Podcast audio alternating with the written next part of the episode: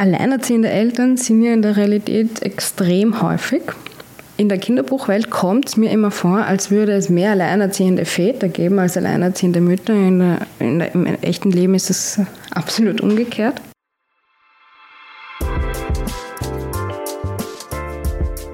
Diverse Kinderbücher, Ich empfehle ja immer, Bücher in unabhängigen lokalen oder Online-Buchhandlungen zu kaufen. Eine, in die ich selber total gern gehe, ist die einzige feministische Buchhandlung in Wien. Sie heißt Chiclit und befindet sich im mondänen ersten Bezirk in der Kleeblattgasse 7. Einzigartig ist das umfassende Angebot an feministischer Literatur. Neben Wissenschaftsbüchern und Romanen für Erwachsene gibt es dort auch eine sehr gut sortierte und buch-approvede Kinder- und Jugendbuchabteilung.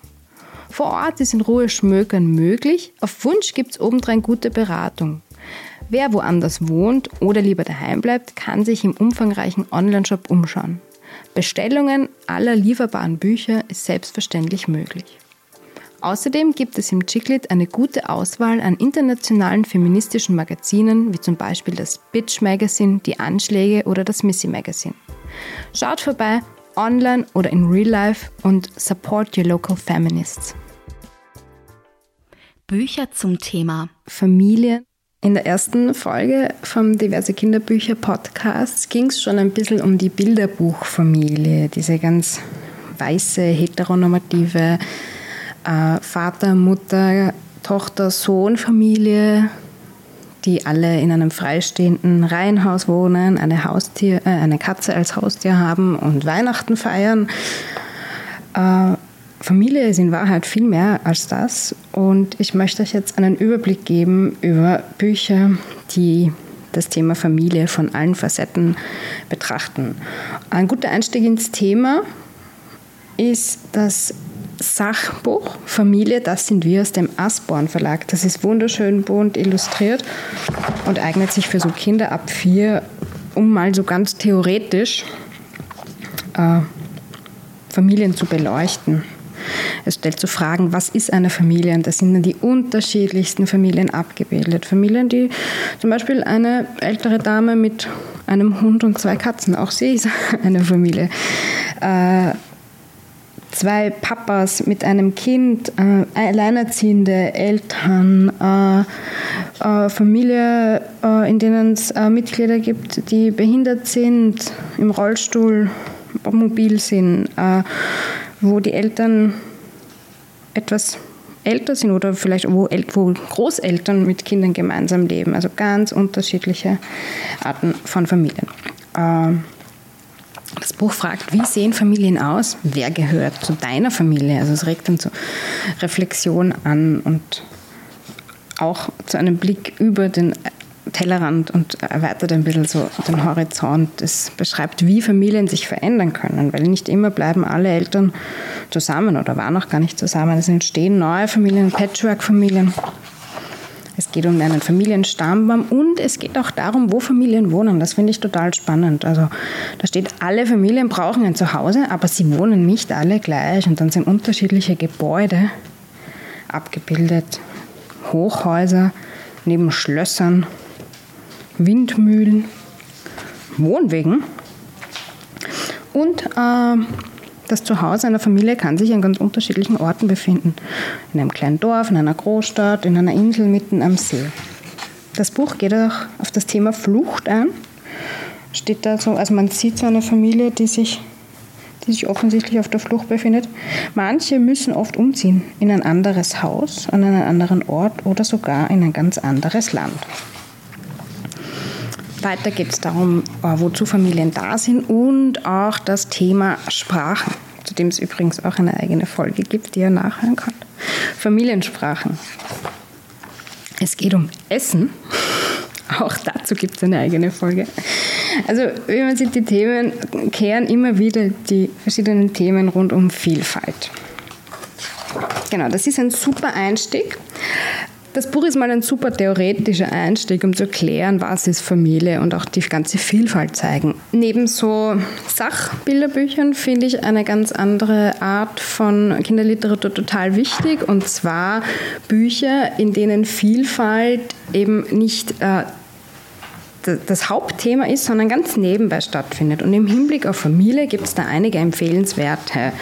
Unter anderem das Buch Das Zebra unterm Bett, geschrieben von Markus Orts und von der Kerstin Meyer. Und das Besondere ist, das ist ein Buch für alle, die schon gern selber lesen. Ich finde die Bücher aus dem Moritz Verlag, die sich so an fortgeschrittene Erst-, ZweitleserInnen richten, sagen wir Kinder so ab sieben Jahren, die schon ganz gut selber lesen können, aber natürlich nicht zu lange Geschichten wollen. Für die ist das genau richtig. Und in der Geschichte geht es um ein Mädchen, das heißt Hanna. Und die Hanna wacht eines Tages auf und unter ihrem Bett ist ein Zebra und das Zebra kann sprechen und heißt Bräuninger und geht dann mit ihr in die Schule.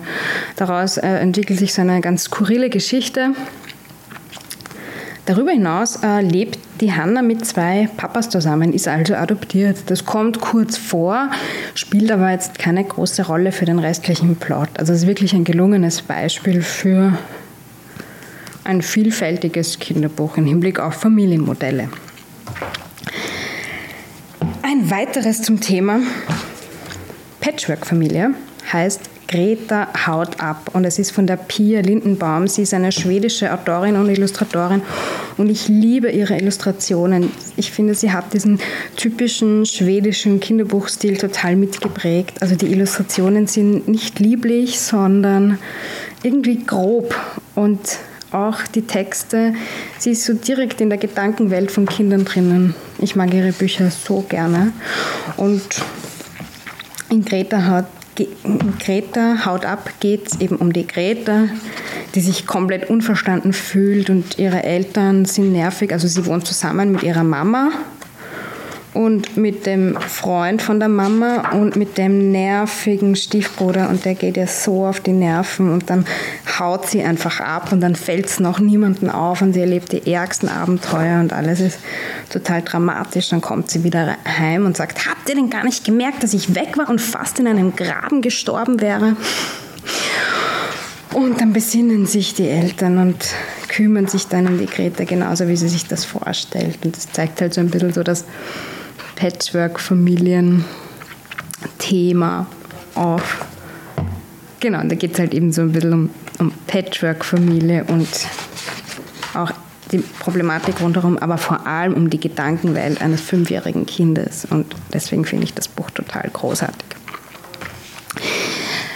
Äh, alleinerziehende Eltern sind ja in der Realität extrem häufig in der Kinderbuchwelt kommt es mir immer vor, als würde es mehr alleinerziehende Väter geben als alleinerziehende Mütter. In der, in der, Im echten Leben ist es absolut umgekehrt.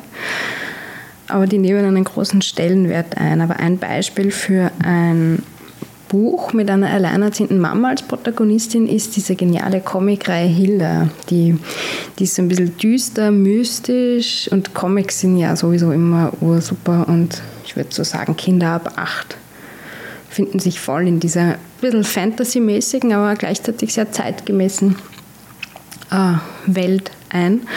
Und die Hilda lebt so äh, abgeschieden in den Bergen, da gibt es viele Trolle, lebende Steine und allerhand düstere Gestalten.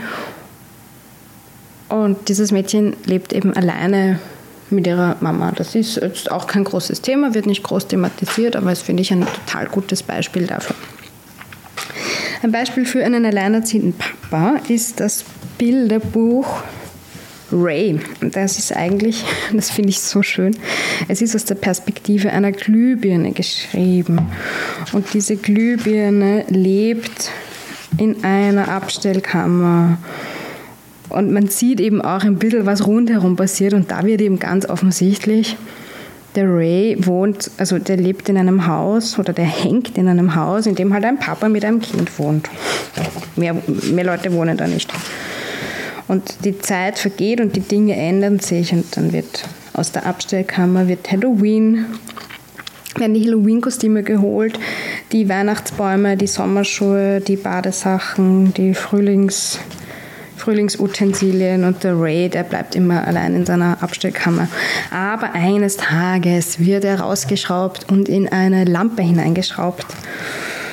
Und dann sieht er die echte Welt, weil er fährt campen mit dem Papa, mit dem Sohn und dann sieht er die größte Glühbirne der Welt. Es ist die Sonne.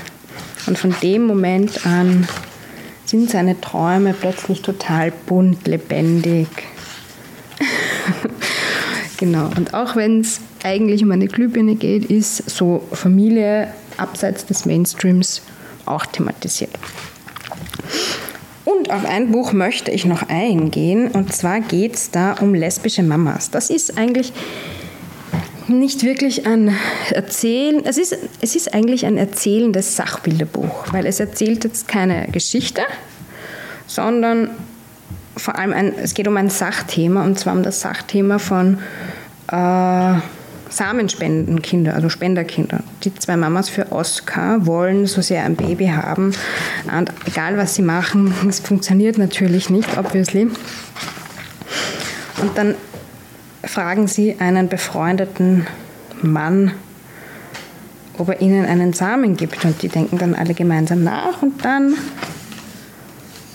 wird das Kind, äh, dann, dann findet eine Besamung statt und die eine Mama wird schwanger und so ist der Oscar entstanden. Und es ist urschön dargestellt. Und was ich an dem Buch auch so spannend wird, auf der letzten Seite wird genau beschrieben, wie Babys gemacht werden, also sowohl bei einem Heteropaar, recht explizit, wie die Samenzelle zur Eizelle kommt, aber gegenübergestellt wird dann eine künstliche Insemination mit einer Spritze ziemlich detailliert. Also das finde ich auch ganz schön revolutionär für so ein Kinderbuch. Habe ich nicht damit gerechnet, wie ich das äh, aufgeschlagen habe. Das sagt dann so, wenn zwei Frauen ein Baby bekommen wollen und keine von beiden einen Penis hat, müssen sie sich den Samen woanders holen.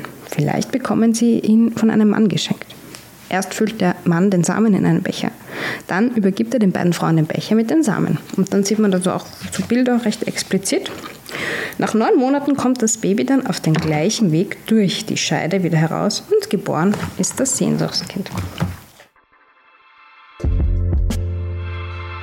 Leseratte Roh empfiehlt. Leseratte Roh. Du stellst jetzt, glaube ich, dein, eines deiner absoluten Lieblingsbücher vor, stimmt das? Ja, das stimmt. Wie heißt das? Das Buch, das ich heute vorstelle, heißt Mira von Sabine Lemire und Rasmus Brengheu. Sie sind aus Dänemark. Und wie viele Bücher von Mira hast du schon gelesen? Ich habe schon alle vier Bände gelesen. Es geht um ein Mädchen, das die hat halt, sie wusste am Anfang nicht, wer ihr Papa ist und die lernt ihn dann erst kennen. Also kann sie sozusagen von Familie zu Familie gehen. Also sie wird dann auch äh, Jugendlicher. Im ersten Band, schätze ich, ist sie so elf oder vielleicht doch zwölf oder 10, 11 oder 12. Im letzten Band ist sie so 14, 13 oder 15. Mira mit ihrer Mama zusammen, die hat immer verschiedene Freunde. Und zuerst ist, als letztes ist es der Yaki, mit den zwei lebt sie zusammen.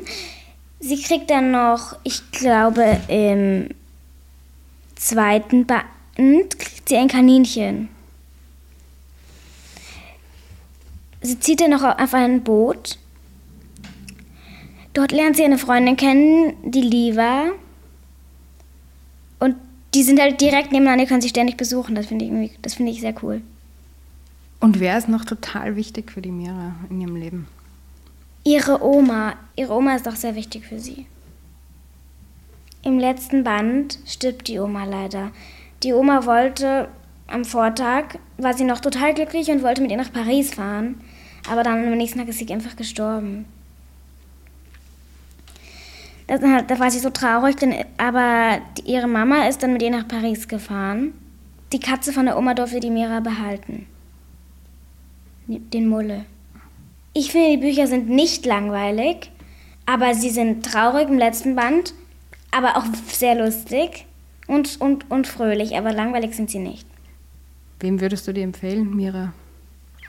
Ich würde es Leuten empfehlen, eigentlich fast, eigentlich Leuten, die gerne Comics lesen, aber eigentlich auch sonst Leuten, die nicht so gerne Comics lesen, weil es einfach so ein cooles Buch ist und so unterhaltsam und so lustig. Zu Gast ist heute der Blogger und Autor Jochen König. Er schreibt über seine Familie, über Familien im Allgemeinen, über Geschlechter, über Liebe und Sex, über Nachmittage auf dem Spielplatz, über das Scheitern und über Überforderung, über Väter und über die Aufteilung von Care-Arbeit. Sein erstes Buch Fritzi und ich, von der Angst eines Vaters keine gute Mutter zu sein, ist bereits 2013 erschienen. Sein aktuelles Buch heißt Mama, Papa, Kind von Singles, Co-Eltern und anderen Familien. Sprachi-Interview. Herzlich willkommen, Jochen. Wer bist du? Was machst du? Wie lebst du? Wie sieht deine Familie aus? Hallo, mein Name ist Jochen König. Ich bin Autor und Blogger. Ich schreibe über Familien im Allgemeinen, über meine Familie im Besonderen, über Vielfalt von Familien, über Geschlechterthemen, Väter und Männlichkeit. Ich lebe zusammen mit meinen beiden Kindern in Berlin. Die beiden sind mittlerweile zwölf und sechs Jahre alt. Meine große Tochter lebt seit ihrer Geburt überwiegend bei mir. Ich war mit ihrer Mutter zwar ein Liebespaar, aber wir haben nie zusammen gewohnt. Und meine noch nicht ganz so große Tochter habe ich zusammen mit zwei weiteren Müttern bekommen. Wir teilen uns die Elternschaft zu dritt auf Basis unserer Freundschaft im Rahmen einer Co-Elternschaft. Ja, das heißt, ich lebe mit den Kindern alleine und die beiden wechseln zwischen den jeweiligen Eltern. Wie sehen die Herausforderungen in diesem Beziehungsgefüge konkret und praktisch aus? Die meisten Herausforderungen sind für uns nicht anders als für die meisten anderen Familien auch. Auch wir mussten für unsere Kinder, als sie noch kleiner waren, nachts aufstehen, um ihnen was zu trinken zu geben oder die Windeln zu wechseln. Im Leben mit Kindern spielt die zu leistende Sorgearbeit eine große Rolle. Und das ist manchmal schön, manchmal anstrengend und manch, kann manchmal auch überfordernd sein. Wir haben einen festen Rhythmus, in dem die Kinder zwischen den Eltern wechseln. Das heißt, im Alltag ist es für uns auch nicht besonders kompliziert. Wir wissen im Vorhinein, wann die Kinder wo sind, wer wann mit den Kindern ähm, für was zuständig ist. Manchmal nervt es da vielleicht, wenn die Krankenkassenkarte vor dem Termin bei der Zahnärztin dann gerade vielleicht beim anderen Elternteil ist. Unsere Absprachen zu den wichtigeren Themen treffen wir dann auch eben nicht nur nebenbei, so beim gemeinsamen Abendessen, weil wir eben nicht miteinander wohnen, sondern wir müssen uns dafür explizit verabreden. Wirklich schade ist, dass nur zwei der drei Elternteile meiner kleinen Tochter rechtlich anerkannte Eltern sein dürfen und eines der Elternteile eben immer wieder eine Vollmacht benötigt. Erleichternd ist es andererseits in unserer Familie, dass sich die ganzen Arbeiten und Herausforderungen auf sehr viele Schultern verteilen und wir mit mittlerweile sehr vielen Menschen in unserer Familie gemeinsam und solidarisch Elternschaft leben. Kennst du ein gutes Kinderbuch über Co-Elternschaft oder eines, in dem eure Lebenswelt abgebildet ist? Ich kenne tatsächlich kein Kinderbuch, das unsere Familie exakt treffen würde. Wir müssen uns die einzelnen Aspekte unserer Familie aus unterschiedlichen Büchern zusammensuchen.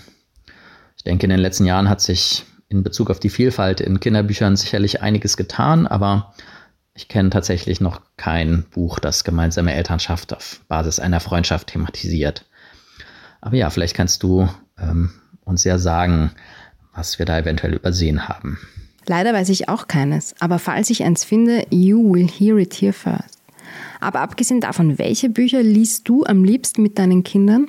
Meine Kinder sind ja mittlerweile schon ein bisschen größer und ja, wir haben in Bezug auf die Bücher, die wir lesen, schon viele unterschiedliche Phasen durchlaufen. In einem bestimmten Alter hat uns beispielsweise die Kalle und Elsa-Reihe sehr gefallen. Beide Kinder hatten die Phase, in der sie sich sehr für die Thematisierung von Familienkonstellationen interessiert haben und dafür, wie Kinder in Familien kommen. Da hat uns beispielsweise Wie entsteht ein Baby sehr gefallen, weil es sehr offen gehalten ist, sehr viel Raum lässt, dafür ja die eigene Familienkonstellation dort hineinzudenken. Lucy Libero haben wir gern gelesen, die Goodnight Stories for Rebel Girls haben uns gefallen. Schön finde ich es immer, wenn sich aus den Büchern weitere Gesprächsthemen ergeben, ergeben können. Und ich bin immer wieder begeistert, was Kindern in Büchern alles auffällt und ja, wie ihnen dann in völlig anderen Situationen wieder was einfällt. Ah, das äh, gab es doch in dem und dem Buch schon. Danke, Jochen.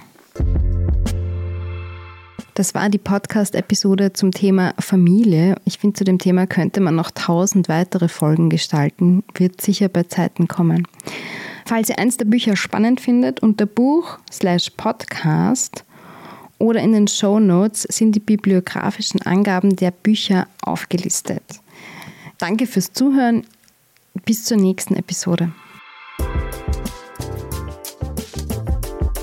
Diverse Kinderbücher, der Podcast. Ein Podcast-Werkstatt Original.